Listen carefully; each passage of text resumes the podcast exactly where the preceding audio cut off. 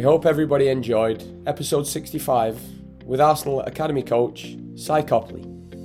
Now, here's a snippet of what to expect today. Um, I, I heard Brendan Rodgers a couple of years back, um, and Brendan explained it in a way that when you enter a pitch, and, and, and regardless of what age we're talking about, whether that's senior um, players, under 12s, under 16s, for example, you would look at them and on their forehead you should be seeing a quote or a statement saying, Make me feel special. And that's how he explained it, and it really stuck with me. And I heard him say that and explain that a couple of times. And as we all do in football, we're, great thieves because we pinch different ideas and we try, try, and adapt them. But I haven't adapted them. How can you change something like that? Because I, I thought it was a wonderful thing to visualize when you walk onto any training pitch. And I also take that method in a classroom when a player enters, you know, um, a building into your environment. If you can have any impact, the player is basically asking you, "What are you going to do to make me feel special?" And that can be done through an encouragement way, uh, a very supportive way, or even in, in, a constructive way, showing them you care and you, you're wanting to to make a change for them. We're excited to welcome Matt Jones onto today's episode of the Goldust podcast. Matt is a former Welsh, international, and Premier League footballer who played for Leeds United as well as other clubs. His playing career was cut short because of injury, but Matt stayed involved in the game and is now positively influencing the next generation. He's currently the head coach of Wales under 18s national team. He's the under 21 assistant coach and is the senior women's team assistant coach as well. Matt, welcome and thank you for coming on to the Goldust podcast today. Thank you, David. It's so nice to uh, to finally see you on screen. We've uh, spoken a couple of times, and obviously fully aware of the both of you. You're doing some fantastic work, and it's been a pleasure listening to your podcast. So now to be asked to to come on board, uh, I do feel slightly overwhelmed and really looking forward to this. And I'm sure you'll be able to delve in deeper and uh, allow me to open up probably than than I have done ever before. We'll uh, we'll crack on another the, the first question. I'm sure you're you're aware of what's coming. To us, gold dust is sprinkling particles of knowledge to help people. What does gold dust mean to you?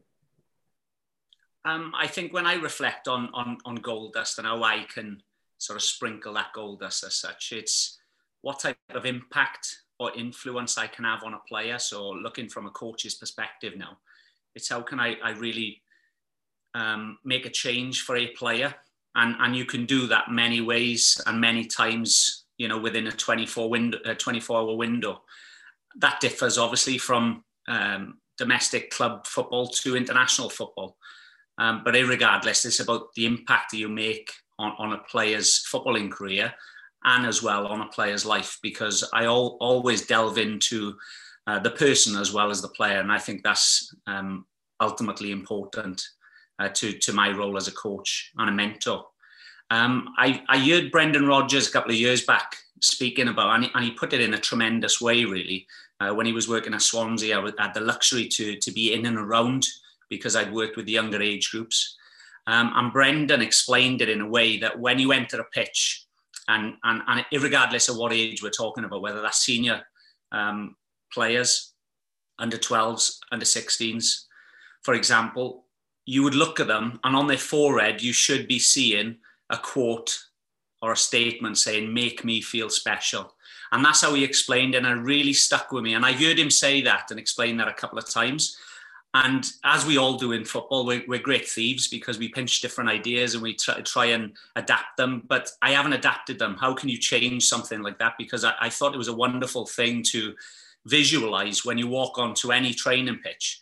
And I also take that method in a classroom when a player enters, you know, um, a building into your environment. If you can have any impact, the player is basically asking you, "What are you going to do to make me feel special?" And that can be done through an encouragement way, uh, a, very supportive way, or even in, a constructive way, showing them you care and you, are wanting to to make a change for them. So that's ultimately how, how I look at um, my sprinkle of Goldust. Oh, what a great quote, Matt. Uh, make me feel special.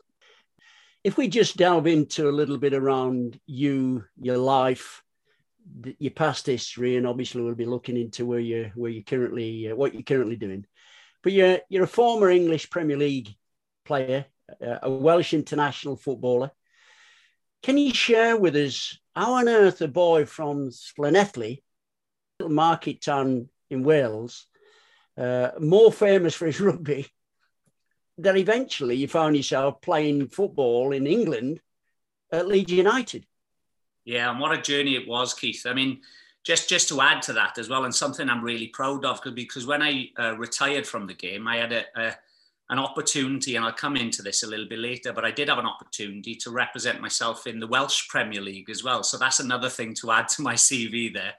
Um, but yeah, it's it's a career that uh, was short-lived due to suffering injury, which we'll come to a little bit later. But where it started for me was the complexity, the adventure, uh, and and the real journey that I went on from it from a young lad. Um, and even though I, I, listen, I love speaking about these experiences. Not often you have an opportunity, but when I look back at my childhood, it's one that it excites me because of the the differences it, in in how things have evolved now and how the area era that football players have been brought into now, how it was different to to maybe when I was younger um, but also the mentality and the attitude of my parents, which I think can have a, a big factor in terms of um, you know encouraging, supporting a young player's career. And for me, it was it was little in in terms of support um, and financial support and and sort of uh, mental support, I suppose. But I was never uh, suffered any lack of love. You know, I was brought up in a in a well loved family. Mum and dad still married, fantastic grandparents uh, a real supportive and close network. But it was in an area which was deprived.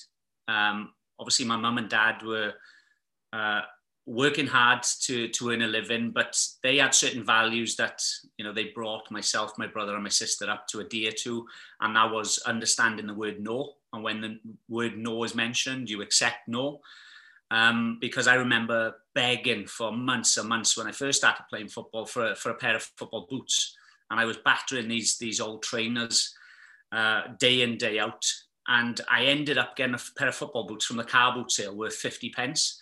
And it wasn't necessarily that my parents couldn't afford it. It was it was more the message behind it in terms of having to deserve something before I, you know, or earn something before I, I got rewarded by it. Um, just to give you a picture, obviously my, my brother was a couple of years older than me. So that in itself, I think everyone who's involved in sport realizes the advantages and probably disadvantages when you've got two brothers who are very competitive. And more often than not, it's the younger uh, brother that, that in the long run gains the advantage. And that was my story. You know, my brother was bigger, taller, more physical, faster, um, packed a, a much harder punch than me, which I found out every day. Um, but I had to find solutions, you know, and, and in the world of sport and in, in every walk of life, you, you have to be a, a good problem solver. And that's where it stemmed from me, really. How do I solve these problems every day to give myself an advantage, whether that was on the football pitch or scrapping with my brother in the bedroom? And, you know, having, you know, that connection with him, whether that was fighting, playing football, rugby, you know, we, we were very blessed to be involved in multi sports. You know, I played tennis, I went swimming, we lived on the coast. Um, and those were the luxuries because as a child, as you can see, a smiles on my face because it's so exciting looking back at those years where every minute that I was able to, I was outside and I fully lived life, you know, absolutely fully lived life. It, it allowed me to be independent at a very young age. Um, and it allowed me to explore with different things you know, we, we lived opposite um, a, a traveler's gypsy site. And that in itself was a, was a challenge and a test because every day I had to fight for my bike. You know, there were gangs of boys and, and you know, taking my, my bicycle off me or my football. And, and the words were, you know, I'll fight you for your bike. And I'm thinking, it's my Christmas present. Why do I have to fight for it? I want it back. But I had to stand there to, you know, stand up for myself. And it was a, it was a great way of me maturing you know, and it's not something I'd want to promote to my children now because of the dangers and the risks that come with it. But I mean, looking back at, at those years, it, it was fantastic because, you know, it made me stronger. It's where my resilience stems from. It's where my mental strength came from to to go on and you know conquer things later on in life. So all those little things that I had to to achieve on a daily basis, you know, not getting lifts home from school where school was, you know, especially my secondary school was over a mile away. You know, I set challenges for myself every day in terms of how quick I can get home from school because the boys who were getting lifts home, they were back on the grass and they were already selecting teams. And every time I had arrived, it, it was unfortunately you're in the team who suffered. So I was, was never on the best team. So every day was a test for me. You know, I was superstitious to to a degree where you know I, would be bouncing and pinging balls off the garage walls and and there'd be a lorry passing. And as soon as the lorry passed i'd be like right i'm going to beat him to the next lamppost and and that was a te- you know I, I seen every challenge in front of me and it's it's what made me faster. It's what made me more agile uh, more flexible more powerful. So all those change of direction the dynamics of of playing football not thinking at the time with regards to the multi-sports, the mentality I had, I suppose the creative mind that I had at a young age, really allowed me then further on in life to get success in, in the world of football. Um, but in, in terms of getting there, you know, I, I had strokes of luck, you know, time after time, you know, I had people who forfeited and, and sacrificed so much for me because – you know, my dad was away working a lot. My mum couldn't drive. So I, I needed to rely on people. So those coaches, those grassroots volunteers who took me to places, you know, I remember my, one of my first um, Welsh uh, regional or schoolboy trial, you know, at a young age, I would have never got there, you know, and, and little principles taught to me by those coaches in terms of taking a spare pair, spare of laces, polishing my boots for, you know, the gain of uh, appearance to make you feel better and that'll help you perform better. All these things were instilled in me in a very, very young age. And, you know, inevitably it happened one day that my, my laces snapped in, in the warm up and I felt fully prepared. You know, it was just a brush off the shoulder because I was able to go back to my boot bag, you know, while, while the rest of the players are warming up and I was able to compete in that game, which inevitably then gives you your next opportunity. If I haven't played in that game, you know, the scouts maybe wouldn't have recruited me to go on to, to my next step. So listen, it's it's a long and a fascinating journey, and you know I can take you through every step by all means, but it's one I'm incredibly proud of because of my upbringing, and I try to encourage and implement in that now the way I am as a dad. You know, I've got four young children, two boys, two girls. I'm very very lucky uh, to have those children, but those are the values, I suppose, the habits and the behaviors that I try to recreate. And it's very hard in, in, in this day and age, you know, the, the modern way of, of living and the things we got to fight for as parents. It's difficult and it's, it's impossible at times to recreate what we had as, as, as young children. Matt, you mentioned a little bit about values in there. What, what were the core values that your upbringing taught you? Um, so, well, so David, one of the, the key inspirations in my life while he was alive and when he passed away when I was 11 was my granddad, Dennis. Um, he passed away when I was 11 and before those, um, you know, that, that dreadful time, he instilled into me the, the value of respecting others. So walking down the street with him, you know, he, he was idolized. He worked on the, uh, the coal, coal trains and you know, not a luxurious job, but one that he worked hard, a great work ethic. But he was he was a gentleman, and he always took pride in his appearance. He always respected others. He always acknowledged people when he was walking down the street. He always looked someone in a, in their eye when he shook their hand. And these were things that he educated me at, as a young age to be able to do. So it goes without saying, I'm going to mention someone like my granddad because he instilled a fantastic value into me in terms of re- respect and respecting others. And I suppose, like like I said earlier, you know, that value where you know you go on and shake hands and you acknowledge someone and you compliment someone or you give them constructive feedback was done at an early age. You know, when when I spoke about you know fighting with the with the with the, with the traveller gypsies, you know, and and probably five six years later, when we're in our late teens, we're, we're the closest. You know, we we become united. We're on the streets together, or we're having a drink together, for example. Even though I'm a now a Premier League player, but I've gone back and um, it's it's really united us. So one week, you know, I'm I'm I'm in the Nou Camp, um, exchanging shirts with uh, with Rivaldo, for example, or playing for Wales in the Millennium Stadium, and the next week I'm back home. So that sort of humility and the the, the, the modest uh, modesty, I suppose, of you as a human being. You know, that, that was instilled into me. And listen, it's probably something that I was never allowed to get carried away, regardless what I achieved in my football career.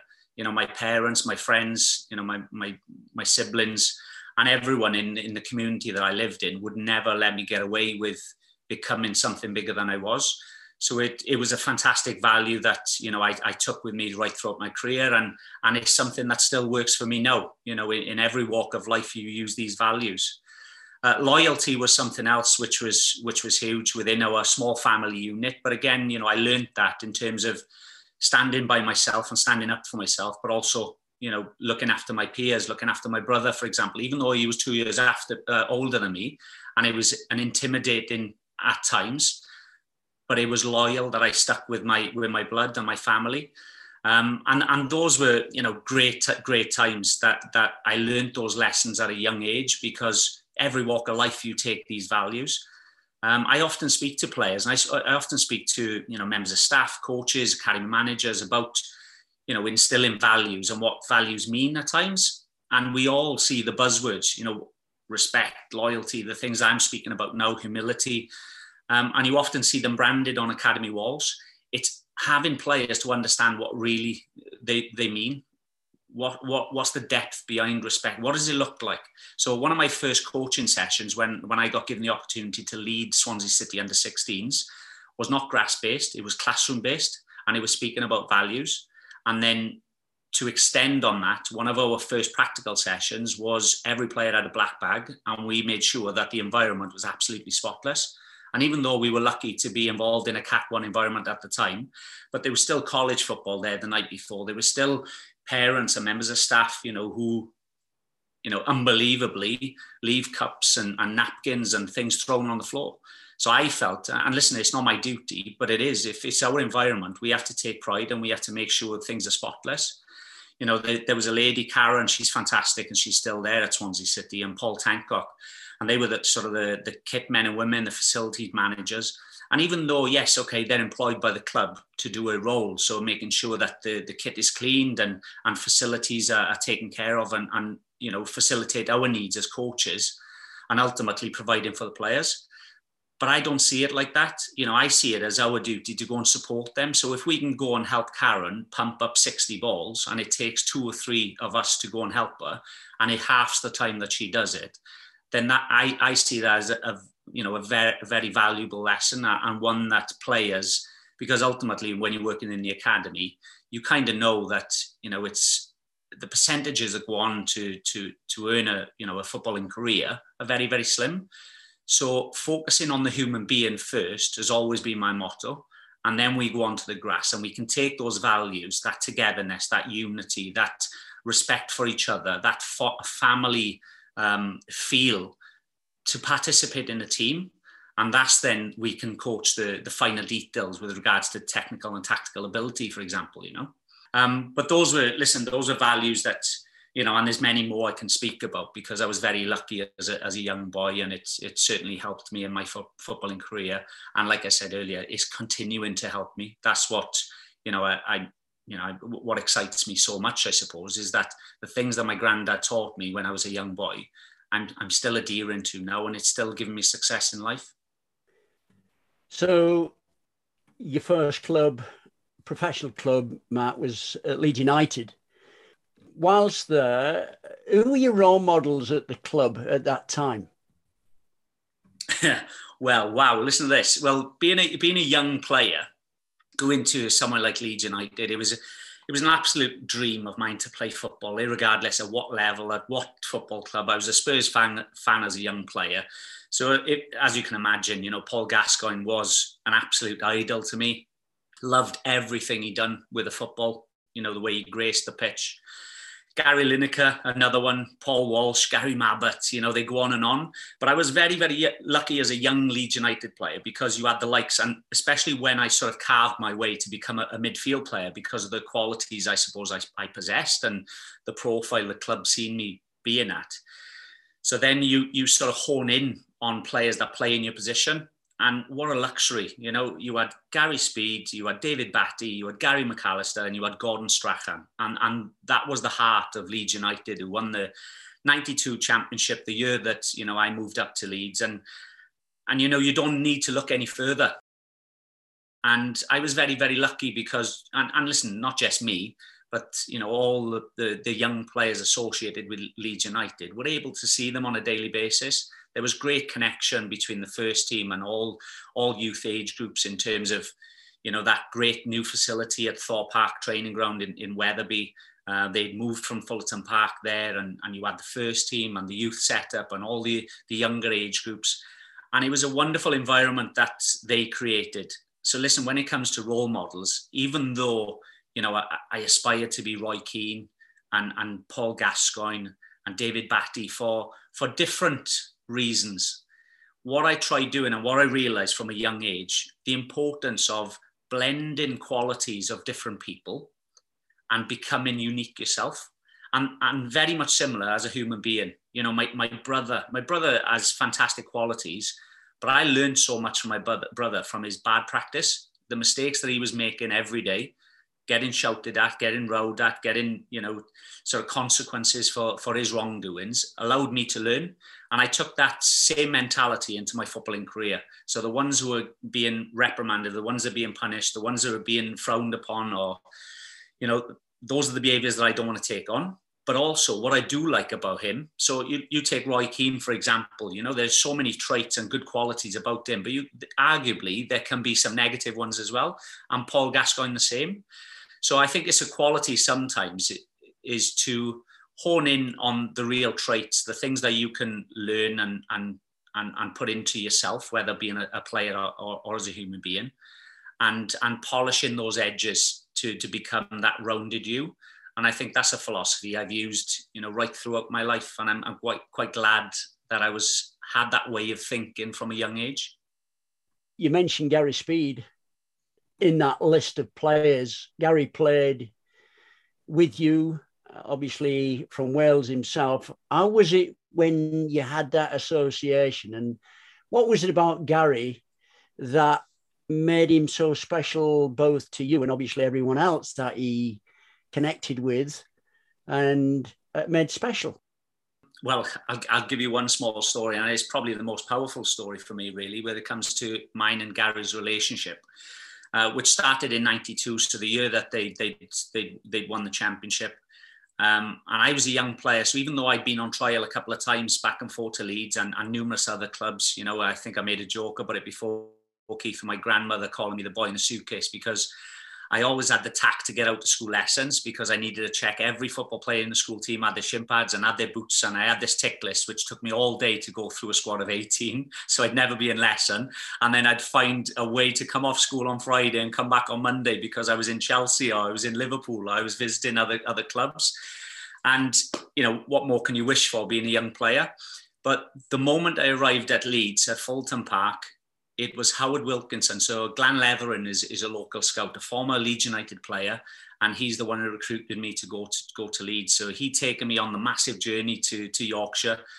Uh, and being stood on the side of the pitch watching you know so many fantastic players in, in a year where they were so successful and you have gary speed and, and howard wilkinson walking towards me and it was the quality of the man i suppose who was still young at the time speeds you know but he he knew my name which isn't hard because someone's gone and gone and told him.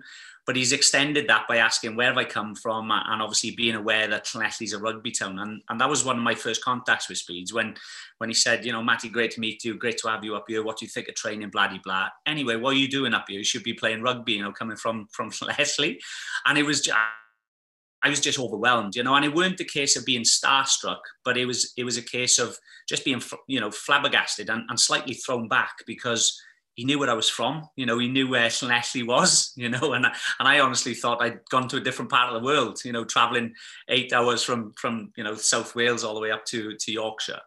Um, but it was the quality of the man, and and that never changed. You know, I think many people who tell stories about Speeds will always say about, you know, how humble he was, how how much he cared for, you know, recognizing someone's qualities, how much he, he delved into their personal life as well as their professional life you know, understanding people's names. And I think that was a great trait of his. And, you know, it's something I've tried improving. You know, it's inspired me to be better at that as well because it does sprinkle that gold dust, I suppose. It does make an impact on someone and it leaves something behind. And if it is just that small impression, which is a positive one of remembering someone's name, because that's what he's done with me and it's, it's lasted, you know, maybe 30, 30 or so years now.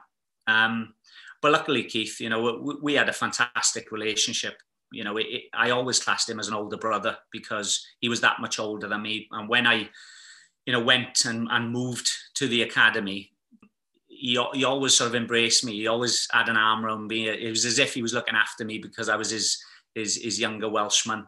Um, yeah, and listen, my, my career progressed. I moved to Leicester. Obviously, Gaz moved on and played for numerous clubs, but we came together and represented our country together. And probably every cap that I represented my country, Speeds was in that team. You know, and that goes without saying because he he was a, an absolute stalwart and a fantastic player, not just for Wales, but for every club he played for. The impression he had on people and he left on people was remarkable. And the legacy he left behind um, is just irreplaceable. And, and, and I just think it's, you know, it's, it's an onus on, on all of us really to try and keep that alive. Well, Matt, with that being said, you, you have done a few charitable events. Can you tell us what you've done and like delve a little bit more into why you did them?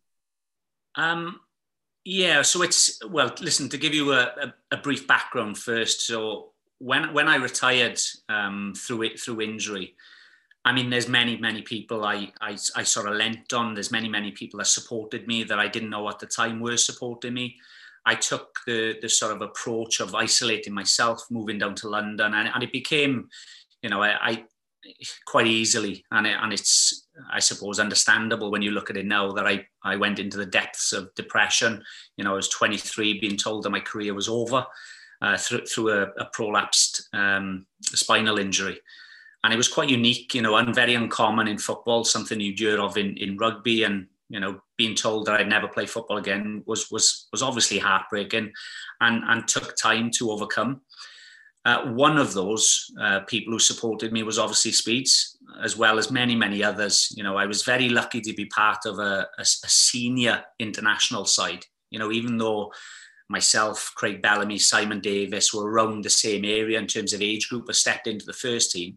But you had, you know, Chris Coleman, uh, Kit Symons, um, Andy Melville, Mark Pembridge, Gary Speed, Ryan Giggs, Dean Saunders, you know, all these senior, senior uh, inspirational role models. So you just had everywhere you looked, you had leaders around you. And, and Gaz was a, a fantastic one for me um, in terms of giving me the right advice as a young player where to invest my money, how to look after my parents, how to be sensible in terms of decision making. Um, you know, still the motivation of where mental strength comes from and how to translate that into performance. Um, because he always believed that you're not born with natural ability and and he convinced me very very much the same because I was always the silver or, or bronze medalist that I was always wanting to be better than someone else in, in the school team, in my county team, in every team I played for. So all our stories were quite relatable in terms of our our upbringing, our mindset, etc., uh, etc. Et um, and during the, the, the depths of depression, Gaz was probably one of three that that really helped support me seek psychiatric uh, psychiatric help and and and pull me out of, of that, I suppose. And and I couldn't be any more grateful of it. You know, I'll always be in debt to him and the others I'm speaking about uh, with regards to that. So when Gaz went through his struggles and obviously took his own life, it, it really impacted me, Dave. It really did. It's, you know, in a way where I, I had emotion of guilt. You know, why couldn't I help him, you know, come through that? What, what, why couldn't anyone else? You know, all the questions, uh, you know, that Roger and Carol, Louise, his wife at the time, you know, his boys, all the fam- close fam- family and all the players that he's played with were probably asking the same thing. You know, I was just another. And I really struggled with it because the impact he had on me, you know, he, he saved me from that moment. And, and I really struggled with it. Um, so looking back to how I coped with my granddad's situation when I was 11, I translated negative energy into positive energy by doing something good and that was making sure that he's always looking down on me, making sure that I'm going to do him proud and every act you know, of every day, every walk of life. You know, it's not just football, but everything I'm going to do, I'm going to do to the best of my ability, knowing that consciously he's looking down on me. I'm going to make him proud. And I sort of took that very similar approach when when we lost Gaz, and you know, he was very fond of supporting Bobby Robson Foundation, who was a you know a fantastic manager of his, and they had a, a wonderful relationship, and obviously the John Hartson Foundation as well. So where I started, and this was after a conversation with Brendan Rodgers, because I was working for BBC at the time, doing doing doing some interviews, and I'd done a, a piece with, with Brendan. And after the interview, we sort of casually spoke about, you know, what had happened and, you know, what I was struggling with, etc. And I opened up to him, and Brendan was great at that in terms of, you know, allowing allowing you to do that. It's a great quality, and you, there's no surprise why why Brendan's doing so so well as a manager. Um, but yeah, during that day, he sort of encouraged me, motivated me to go on and, and do something. You know, and I, I mentioned about running a marathon. You know, I want, want to keep proving these surgeons wrong who told me that, you know, I can't do stuff and I'm, you know, at the risk of being in a wheelchair, etc., etc., and all that sort of the scary years that I went through uh, suffering my back injury.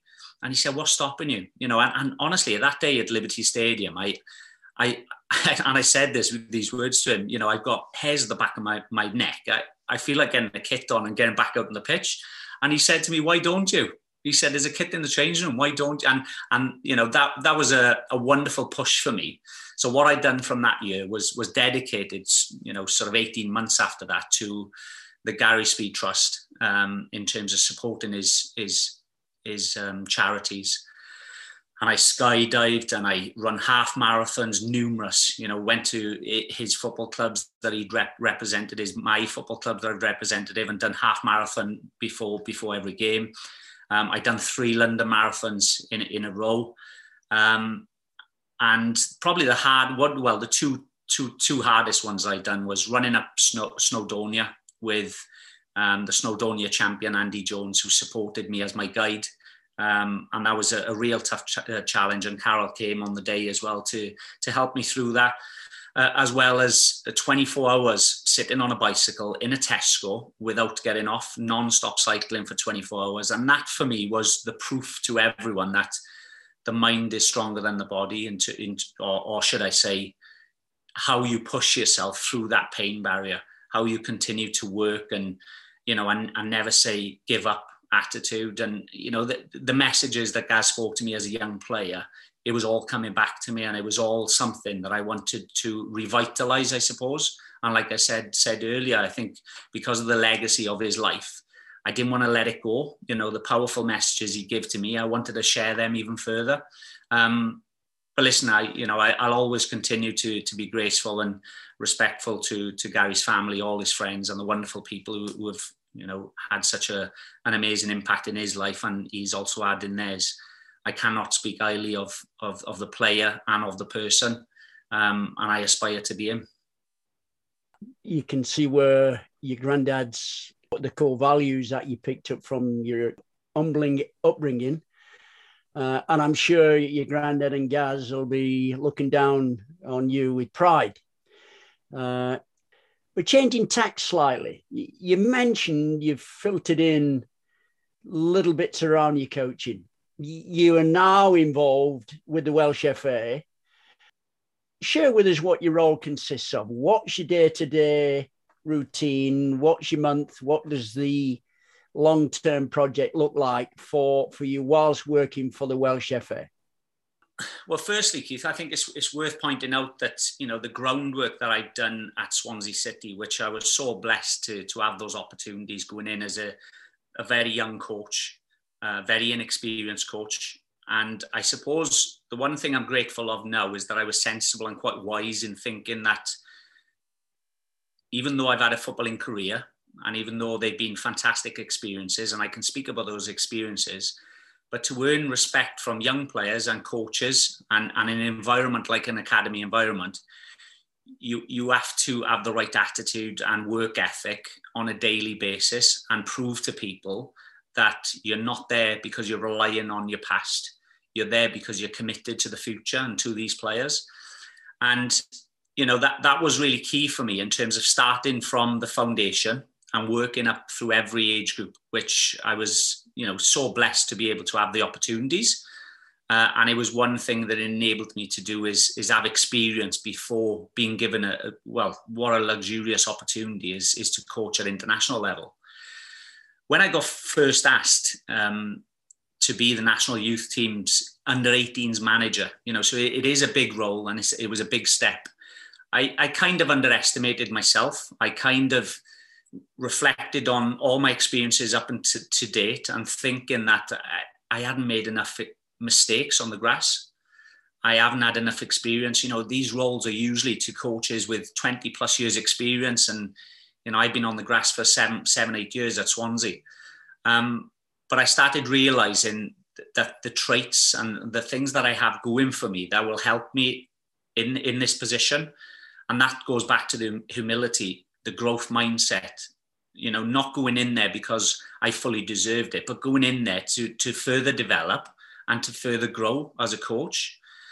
And I suppose my idea of being a facilitator as a, as a coach, you know, I'm there to create an environment. I'm there to make it the best for the players, not necessarily about me. Uh, and that's allowed me really to make great strides, you know, within two years. It was obviously during the pandemic, which was difficult for most, but it was a fantastic opportunity for me to cast my net, you know, afar on every age group understand the player, make connections with coaches, even though from a distance, with Zoom meetings, with phone calls. And I invested a lot of my time in, in those early months in, in terms of getting to know the player, getting to know what, what potentially could be changed, what could be improved, uh, what's being liked in the environment, etc., uh, and understanding my role. But what came with that is further opportunities because it was an age group that was seen unnecessary at the time because we weren't um, playing competitive uh, European qualification games, they were friendly games. So unfortunately, through, through COVID, they were probably the first camps to be cancelled, which then it opened up other doors for me. You know, I went with the 19s, I went with the 20s, went with the 16s, went with the 15s. Uh, and and still now having experiences going with Paul Bodin with the, with the 21. So what it's done is it enabled me to to further learn. And and because I've got that mindset to go into other people's environments and you know one to encourage and to make sure that I have the, the you know the the right manner while I'm there in terms of respecting what they do and trying to improve what people do. And if I can add value I'll, I'll obviously add that but that's how it's looked Keith if I'm honest the last two years. It's just been opportunity after opportunity age group after age group.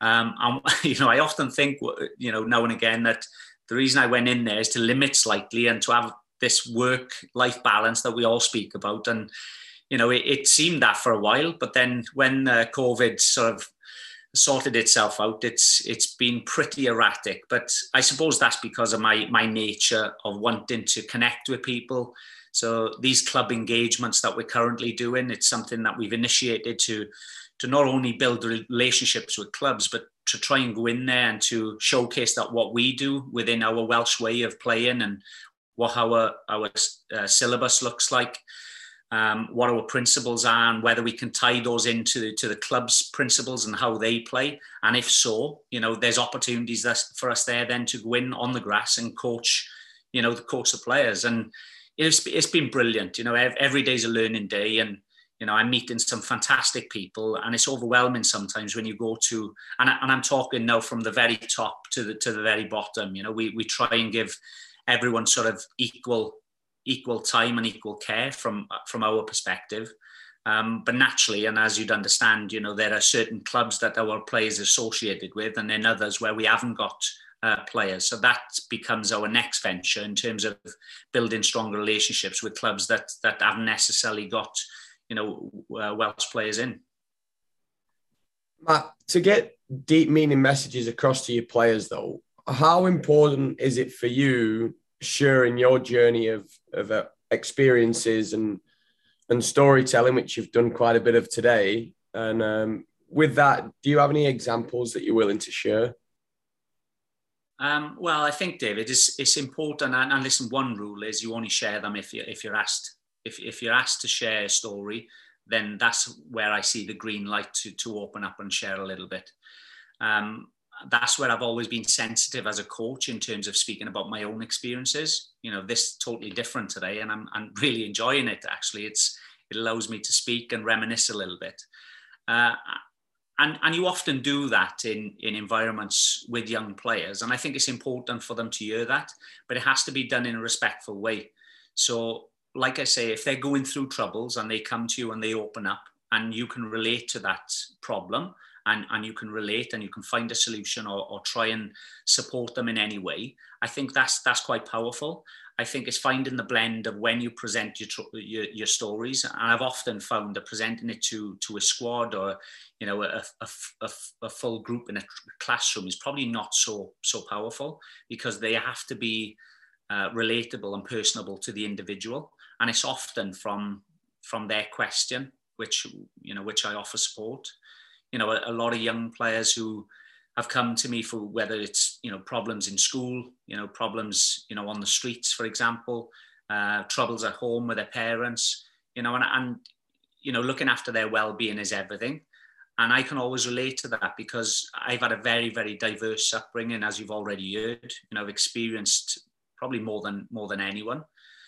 Um, and then on top of that, it, it comes the experience of making the step. So, for example, a transition from from under 18 to 23s football, and you're having to to deal with negativity in the crowd, for example. You know, this is a, a recent conversation I've had with a player of dealing with, you know, people calling your name in a negative way and and sort of showing that resilience, not allowing it to affect your game, for example. So that's a question that a players come to me with, and I've sort of shared you know, my stories around, around how I dealt with that in a respectful manner and being the bigger person, you know, a lot of the time. And it's still, you know, open ended. It still can be a debate between you and the player, what they feel is the right solution. So I'm very careful in, in terms of telling them this is the right way to do it and this worked for me because it, it might be a different solution for them. But I think just having a, a healthy conversation uh, promotes them to think about maybe the right solution and what's going to work for them. And then it's about them experiencing and trialing it in a, in a safe environment. A lot easier, understandable with with you know developing players, youth players, for example, because there is a, a level of, of trial and error as opposed to senior players when they're asking for totally different advice. Uh, and that that sort of skill is you know leads leans itself towards something different.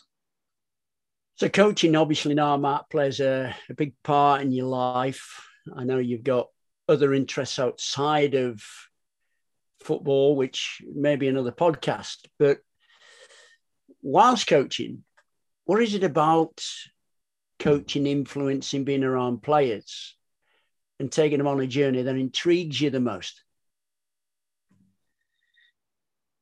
Uh, yeah, I suppose the the rewarding element, isn't it? The satisfaction of doing something, eh, making an impact, like I mentioned right at the start of the call, making someone feel special, putting a smile on their face, and even if that's just a compliment of, you know, what what they're wearing or, or how they've walked in, or you know, it, it doesn't matter where it, where it comes from or what direction it's going in, as long as it's constructive or positive.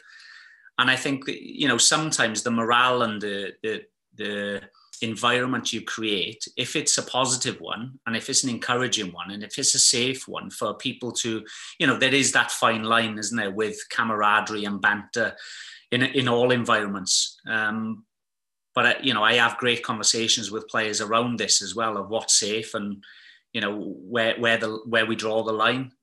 Um, but for me, it's, it's, you know, I, I think making sure that that a player always feels that he can be its be himself or herself and feel comfortable in an environment that you're creating. Because ultimately, like I've said, you know, in player development, there's a lot of players that that fall out to the system, fall away from the environment, and if you can have have some sort of impl- impact in their life where they can instill something in a different profession and they look back and think, yeah, do you know what? My coach taught me that. And it's nothing to do with football, but it's helping me in life now. I think that's quite powerful sometimes. Um, yeah, it's, it's, it's, listen, it's, it's, it's really hard, isn't it? But I, I suppose my, my mentality, my attitude every day when I go into uh, the schoolyard with my children, when I go down the recycle tip, you know, it's, it's all about having an impact and making an impression. And, and it never changes for me You know, I, I, was down there last week. I spent 45 minutes with an older man emptying his box trailer, taking all his dirty wood out of his trailer for no reward and for no thanks apart from a feel good factor. And I felt good from it. And sometimes in any walk of life, if you can feel good every day with, you know, with an upbeat, enthusiastic sort of mentality, which you're positive, I think you're, you're living a healthy life. Matt, to talk, going back into the coaching side of it, what is what's the best piece of coaching advice you've been offered so far? Um, well, as you can imagine, I'm I'm very very lucky to have not just played the, uh, a footballing career, but even since I've you know come away from my footballing career, I've been in some great environments. You know, some training grounds, meeting rooms, coaching conferences. You know, on on the course education journey itself, been around some fantastic people, absolutely fantastic people. But one of the most powerful uh, pieces of advice came from da- Darren Jones, a, a, young coach at, at Swansea City. Um, he actually led the under 13s when I assisted him. And he was during that year where I struggled with sort of this golden star document that we were working on. So it was an IDP, an individual development plan for, for us as coaches in terms of what we want to aspire to, um, you know, in the in the coming 12 months. And you know, I, I, through discussion, a lot of the coaches were saying that they want to become the 16s manager. They want to go on to you know to to coach in a first team environment, etc., etc. And I and I, I genuinely, you know, my gut was telling me that I weren't I weren't there to tread on anyone's toes. I was there to learn, and I was really, you know, I was stuck in terms of what I needed to aspire to. And Daz, I shared this with Daz, and Daz said, "Listen, the way the way to look at that is about being the best you can be every day. So for you to uh, aspire to be better and be a specialist in in an under 13s assistant role. So if you don't want the head under 30, so basically what I was saying is, I don't want to take your role, Daz. I don't want to take someone else's role in an older age group, which is often seen the the route or journey to success going up age groups. I was really content. I loved my job. And he, he put it in, in a great way of saying, spe- specialize in what you're doing right now. Become the best under 13s assistant coach. And I love that motto. I love that message. And I've taken that every age group. Uh, but what I've realized is, is if you have that mentality of being the best you can be every day, those doors do naturally open, open anyway without you even forcing or influencing or trying to intimidate any opening of doors, it will naturally happen. If you're focusing on polishing and perfecting and becoming better than what you're doing every single day, naturally in a six month program, you're going to get better and the opportunity will come for you. It's up to you then to make that decision whether you want it. So that's how I've seen the journey so far that my progression has come from perfecting my everyday. And then probably the second piece of advice uh, came from a, a, case study I'd done on my pro license. And obviously, Chris Coleman, Cookie, and I go back a long way with our playing career. And, you know, so I, I lent on him to do one of my tasks. And at the end of, of, of the task, we were just chatting away. And he said, Listen, Matty, before I go, one thing do not change who you are. It's your personality that's got you to where you are today you know don't change that. And he was basically speaking from his from his own example because cookie's a you know a, a fantastic human being unbelievably uh, fantastic human being. And he was he was echoing that message to me saying you've obviously done really well with you know the personality traits that you've already got. Do not change yourself as a person and and that's something that, I, that I've stuck by as well. You know that that humble side, like I said earlier, my family wouldn't allow me to change anyway, and it's whether I'm shaking hands with Rivaldo or someone in in the recycle tip. You know, it's I treat everyone equally and the same, and it's it's a great you know. Um, I suppose value to to to adhere to and to hold. So those are probably two bits of advice that I always remind myself of. You've obviously got numerous mentors in your life Matt, you've mentioned a couple there already. But who else is there that you look up to? And what qualities do you admire about them? So, like I've already said, you know, having inspiration as a young player was was key, and that can be through family members. I do some motivational speaking, you know, in, in recent years as well, and I speak to you know young school kids about that could be a school teacher, could be a grandparent. It doesn't necessarily have to be a successful sports person or a millionaire, for example, you know. Um, so having having role models is is is massively important and and within your field. So obviously i honed in like i said earlier was when i wanted to become a football player. I started targeting those those players i wanted to become and and embedding those qualities into something unique. Um lucky to to cross paths with some wonderful people one of those particular is Dave Adams. So he's currently the technical director of, of the Football Association of Wales, um, who's you know got the ability to you know to to coach at any level, to find a problem in any tactical uh, innovation. He, he's just an incredible man, incredible bright man in the world of football. And he was the head of coaching at Swansea City when he gave me a, an opportunity. So there's slight bias there as well because he sort of encouraged me to come in and start my coaching career at Swansea. And then he moved on to the FAW and and he was probably played a part in in terms of bringing me to to the Welsh setup as well.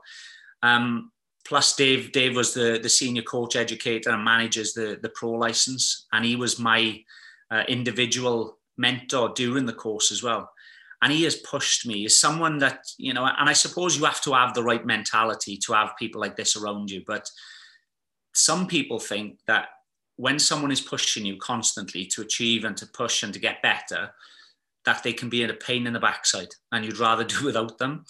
But honestly, I know that the way Dave's done it over, over recent years is to get the best out of me. And he's put me in some really, really difficult uh, scenarios to make me comfortable with the uncomfortable. You know, everyone knows having that growth mindset and putting yourself in those situations is probably the best for you because otherwise you never learn and you'll never improve at that. So I have sacrificed so many years to just opening myself up to Dave and allowing whatever whatever he decides to go with it, and it's been it's been paid off really. Another one within the, the FAW is Richie Williams. Richie Williams is, is senior player headed player development, and he's led all the teams from regionals uh, to Victory Shield team. He's the he- current head of under 17s. He's worked with every age group really. And Richie, with, without a, a professional uh, or at the top anyway, uh, playing career. He again is a bright coach who understands environment, who understands how to get the best out of players, uh, how to empower staff, which has been a, a, great learner for me and something that you know I've implemented and tried to, you know, to to perfect myself in my own environments. And then you know goes without saying the opportunity I've had more recently in terms of working in the women's game, and it was something that I didn't want to say no to because it was a fantastic opportunity, and that was to go into to work as a coach with Gemma Grainger, uh, the national team team manager, and and it was just meant to be a, a one off, um, you know, offer of, of of help really to fill in a in a spot, and Gemma then offered me the remainder of the campaign, and even though I I loved you know the the environment. I loved working around the women's game, but I understand the demand is is is high. It's more demanding on me because I'm already doing my own role. So it was an easy one to say no to. But working alongside Gemma and seeing her structure, her perfect planning and organization in terms of leading into camp, how she leads, how she manages the group, how she empowers her staff, how she structures the itinerary, for example. All these, I, I realized that are great opportunities for me to learn alongside someone. So even though I'll have my role as a coach alongside Gemma in, in the women national team environment, but also I can go back into my own environment and I t- can take those processes. You know, someone who's had 11, 12 years experience with the English FA in her um, journey, I suppose. And I'm learning every time I speak to her, every time I have a Zoom call, every time I'm on camp. And those are the environments I love being in you know, you often hear people saying, embrace yourself, surround yourself by positive people, by by good people. And, and that's what I do, you know, without forgetting my background and without forgetting those people from all walks of life. But honestly, it's a decision based on because I'm alongside Gemma and I know how much I'm going to gain from from just that alone. Matt, final question for you. If you had to write down a list that you feel would benefit coaching in the future, what would be on it? Um, right. Well, so probably a couple of things to to, to mention here. and, and, one certainly, especially after you know this week's week's headlines in, in terms of understanding and accepting equality due to the game and its surroundings ever evolving. Everything is evolving all the time. We all know that the game modernizes itself and evolves, but the surroundings, the environments, the the, the sort of uh, should I say difficulties, the complexities as a coach, as a manager, you have to deal with. So one particular, you know, Jake Daniels from from Blackpool this week, um, you know, speaking about his sexuality and how brave and courageous and inspirational that is alone. But how does that look for a coach? You know, how now the qualities have to improve. Now the the understanding, the acceptance of coaches need to improve because that's how the game is evolving you know it's it's already in in the women's game and i think it's a fantastic environment and the way you know it's it's understood and accepted in the women's game is is remarkable and and, and admirable and i think this is just the start so if we are looking at at the future coach we have to understand and accept equality and we have to embrace that and to be able to support players like jake during the tough times that they go to to then ultimately get the best out of his performance um, I think I mentioned it earlier, but even more so, you know, I'm starting and I've always felt that we're facilitators as coaches. Um, and the environment that, you know, we are trying to create is that there are more leaders within that. So ultimately, you want to create a team of leaders. And to do that, you have to facilitate. You have to facilitate and create the right environment so that comes out. And ultimately, then players will make their own decisions and they'll make right decisions and I think that's going to be probably the um, the evolvement of of of the next few years in terms of how that's going to improve. And just like we see in in you know in the rugby world of so many leaders and so many big big characters who make unbelievably uh, big decisions, uh, key decisions. So it's not then the responsibility of always the coach. You know that's something that we already instill in in youth football anyway in terms of rather waiting until halftime to make a tactical t- change? Can the players be bright enough to recognise, you know, these problems and find the solutions and act on them? And it takes leaders to, to really instruct and act on that live during a game. We are getting better at that, but we need to make sure that we we keep promoting it as coaches.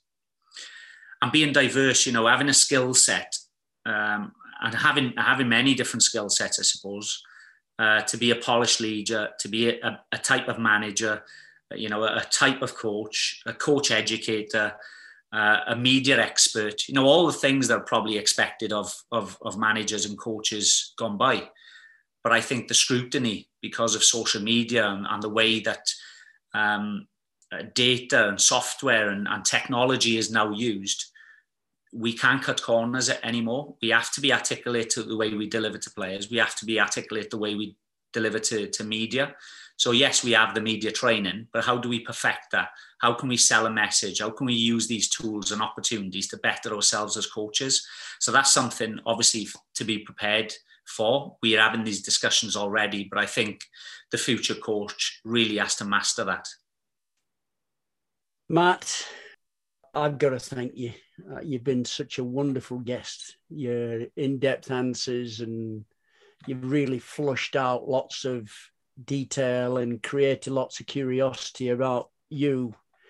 And so I, have got to thank you. I've got to thank you on behalf of David, myself, and I'm sure the, the listeners will take many, many little gold nuggets from from listening to this episode. So thank you ever so much.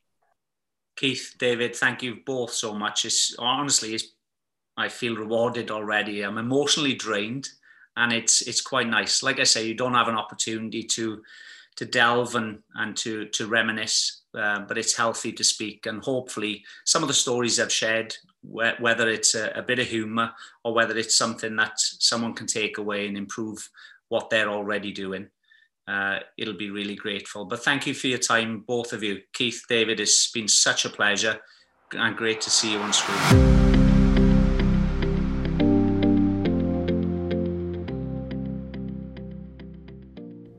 Thanks for tuning in to the Goldust podcast today. If you enjoyed this episode and you haven't already subscribed, please do so. Your continued support is highly appreciated, and it means so much to us knowing that the content that's being produced is providing value in people's lives.